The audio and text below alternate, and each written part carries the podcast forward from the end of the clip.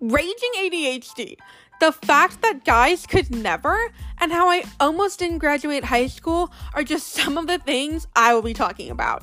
This podcast is for the young adult just trying to survive and figure out things that no one told us. I'm a 22 year old in college who will be sharing crazy stories and talking about topics that I just simply find interesting.